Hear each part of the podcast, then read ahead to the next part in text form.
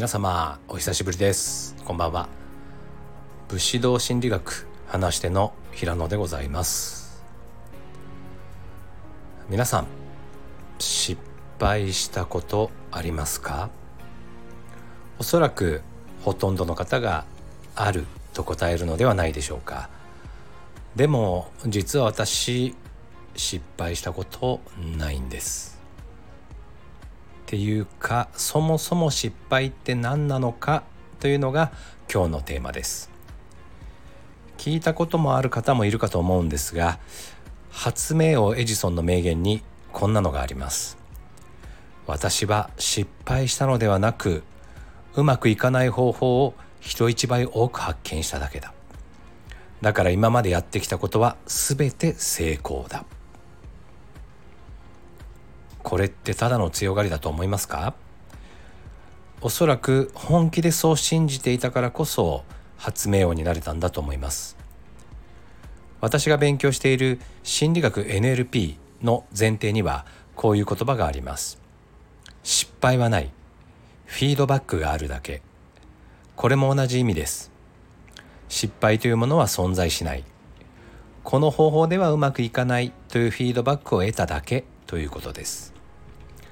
ただ違う方法を試せばいいだけ。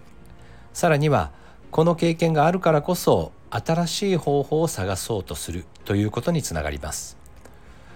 これってすぐに成功していたら得られないものです。失敗からしか得られないものは間違いなく存在します。もちろんだからといって失敗するよりは成功したいに決まってますが少なくとも失敗とは恐れたり恥じたり後悔したりするようなものではないと私は思っています。